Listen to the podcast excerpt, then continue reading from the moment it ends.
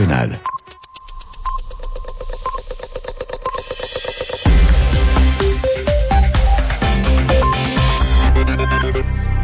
« 21h en temps universel, 22h à Paris. Merci d'écouter RFI.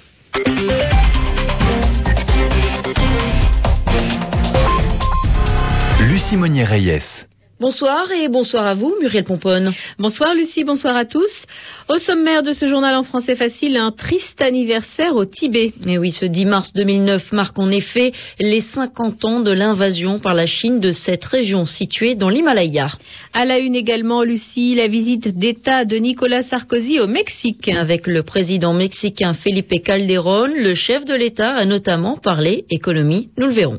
Et puis en Europe, le retour de la violence en Irlande du Nord. Nous nous interrogerons, Muriel, sur l'avenir du processus de paix dans la province annexée par la Grande-Bretagne après le meurtre de deux soldats britanniques.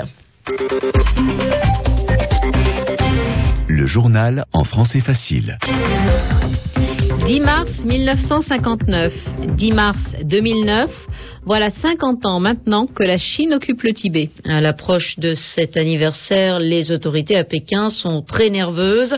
Elles ont, mobilisé beaucoup de militaires le long de leurs frontières avec la province tibétaine. Le Tibet est sous très forte pression depuis un an maintenant et les émeutes qui ont eu lieu dans la capitale Lhasa le 14 mars 2008, émeutes qui avaient provoqué la mort de 21 personnes selon Pékin. Tiens, Vous le disiez Muriel, le 10 mars commémore chaque année le début de l'occupation chinoise au Tibet, mais en fait, Nicolas Vescovaci, les événements se sont déroulés sur plusieurs jours en ce mois de mars 59. Alors au mois de mars 1959, les événements se sont enchaînés très rapidement au Tibet. Le 1er mars, les Chinois invitent le jeune Dalai Lama, il avait à l'époque 23 euh, ans, à venir euh, assister à une représentation théâtrale dans une caserne, c'est-à-dire un endroit où il y a pas mal de militaires. Mais les militaires justement souhaitent qu'il se rendent à cette invitation sans garde rapprochée, sans protection. Évidemment, à l'époque, les Tibétains vont croire un enlèvement du Dalai Lama et le 10 mars, le jour de l'invitation, à peu près 300 000 personnes vont se réunir autour de son palais d'été, là où il réside, pour l'empêcher de sortir. C'est le début d'une véritable révolte populaire. Alors le, 17 mars, le Dalai Lama euh, prend la fuite vers euh, la frontière indienne. Il estime qu'il ne peut plus rester à Lhasa dans des conditions de, de sécurité très dégradée. Il passera la frontière le 31 mars 1959 et depuis cette date, le Dalai Lama vit en exil en Inde. Et finalement, Nicolas, euh, que signifie cette date du 10 euh, mars? Quel symbole est là pour euh, les Tibétains aujourd'hui? Eh bien, écoutez, cette révolte du 10 mars, c'est tout simplement le symbole de la domination chinoise sur le Tibet, puisque très rapidement, on parle de, de, de cette mi-mars 1959, le 28 mars justement, eh bien, le gouvernement de Pékin va dissoudre le gouvernement tibétain et c'en sera fini, terminé de la domination des Tibétains sur leur propre province. Et depuis, ce sont les Chinois qui euh, dominent la province euh, du Tibet. Et depuis cette époque, il y a une invasion, selon les Tibétains, de l'ethnie majoritaire des Han, qui euh, sont au Tibet et qui détiennent toutes les clés du développement économique du Tibet. C'est pour ça que les Tibétains parlent de génocide entre guillemets culturel, que la culture tibétaine serait complètement détruite par euh, le gouvernement de Pékin et surtout depuis cette époque une présence très importante de l'armée et des forces de sécurité euh, chinoises à Lhasa.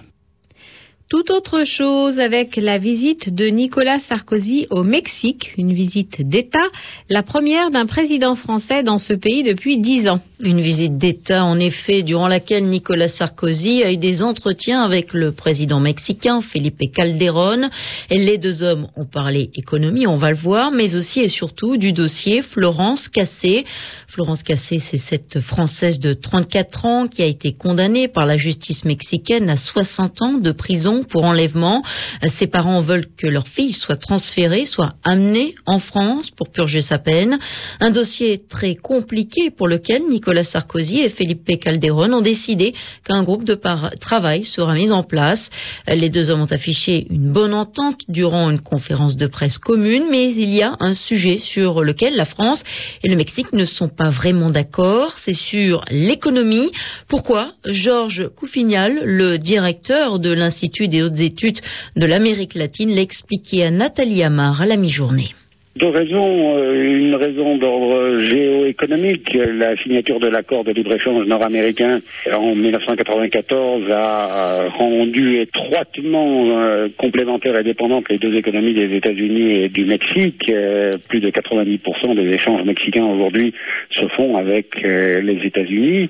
C'est donc une des raisons objectives d'ordre économique, mais des raisons aussi du désintérêt de la France pendant très très longtemps de ce pays elle s'en est désengagée au moment de la signature euh, de cet accord en considérant que c'était désormais une chasse gardée des États-Unis et qu'il n'y avait pas à y rester. D'ailleurs, ben, Renault, par exemple, avait au début euh, des années 80 une entreprise d'assemblage euh, au Mexique qui l'a retirée à la fin des années 80. Et aujourd'hui, cette coopération, d'après vous, peut être relancée de façon significative? Je crois, dans plusieurs domaines, car dans la mesure où il s'agit d'un grand marché nord-américain, États-Unis, Canada, Mexique, euh, les investissements français au Mexique sont euh, une porte d'entrée vers les États-Unis. Et d'autre part, le Mexique est un pays en développement avec un taux de croissance non négligeable, c'est un immense marché, et les entreprises françaises n'auraient qu'avantage à investir euh, dans ce pays très riche culturellement et au niveau de sa force de travail. Georges Coufignal, le directeur de l'Institut des hautes études de l'Amérique latine, il répondait à Nathalie Amar. Le processus de paix reste inébranlable en Irlande du Nord. C'est ce que dit le Premier ministre britannique Gordon Brown, qui s'est rendu dans le nord de l'île au lendemain du meurtre de deux soldats. Un processus inébranlable, c'est-à-dire qu'il ne bougera pas, qu'on ne pourra pas changer les discussions qui ont été engagées en 1998. Cette année-là, le gouvernement britannique de Tony Blair et le gouvernement irlandais à Dublin ont signé ce qu'on a appelé les accords du vendredi saint des accords pour maintenir la paix et arriver à la formation d'un gouvernement nord-irlandais qui comprend à la fois les ennemis protestants et catholiques. Mais voilà, tout le monde n'accepte pas ces accords et un groupe issu de l'armée républicaine irlandaise, l'IRA véritable, a ce week-end revendiqué le meurtre des deux soldats britanniques. Gordon Brown et les autorités nord-irlandaises ont affiché leur unité aujourd'hui pour sauver la paix, mais cela suffira-t-il c'est la question qu'a posée Jean-François Cadet à son invité, Valérie Perronel, spécialiste de la question. Il y a un risque de violence et je pense que cette résurgence de violence est le fait justement des extrémistes. C'est-à-dire que plus ils voient les avancées du processus de paix et plus ils voient la société civile qui se réconcilie d'une certaine manière, bien qu'il y ait encore de la ségrégation, il y a encore beaucoup de choses, enfin tout n'est pas rose, mais euh, plus ils voient que finalement ils perdent du terrain, plus évidemment il faut qu'ils se manifestent et qu'ils se manifestent de façon visible. Mais c'est un baroud d'honneur ou bien il y a un véritable projet politique derrière cette violence résiduelle? Alors le projet politique c'est toujours la même chose, c'est de faire triompher triompher euh, le nationalisme, euh, de faire triompher la, la cause républicaine. Mais euh, le problème est surtout que ces gens, très clairement, sont lâchés par tout le monde. Ils manquent de soutien, ils manquent de soutien financier, ils manquent de soutien de l'opinion publique. Et donc, il faut que les attaques soient très visibles. Ceci dit, à la différence de ce qui se passait avant, là, on est sur des cibles militaires. Et l'idée, c'est, tant qu'il y aura des troupes britanniques sur le sol nord-irlandais, donc le territoire, quelque part, sera encore marqué par l'occupant, entre guillemets, traditionnel, il y aura ces attaques. Alors l'IRA véritable, est-ce qu'on est absolument certain qu'elle a totalement coupé euh, ses liens avec euh, l'IRA traditionnel, dirons-nous? C'est ce qui se dit, en tout cas de la part de l'IRA traditionnel. C'est-à-dire que l'IRA traditionnel euh, se présente maintenant comme une IRA apaisée, qui a rendu ses armes et qui n'a plus rien à voir avec ses extrémistes. Valérie Perronel, professeure à l'université Paris 3 en civilisation britannique et irlandaise. Elle était l'invitée de Jean-François Cadet tout à l'heure. Ange Radzoel a été placé sous la protection des Nations Unies. L'opposant malgache vivait caché depuis plusieurs jours, mais selon un représentant de l'ONU, Ange Radzoel est en ce moment même dans une résidence diplomatique. On ne sait pas où exactement. Toujours selon les Nations Unies, le chef de l'État malgache, Marc Ravalomanan, a promis de garantir la sécurité de son principal opposant et de ses collaborateurs qui peuvent circuler librement sur la grande île sans crainte d'être arrêtés. Il est 20h10 à 22h10 pardon à Paris. C'est la fin de ce journal de France facile. De la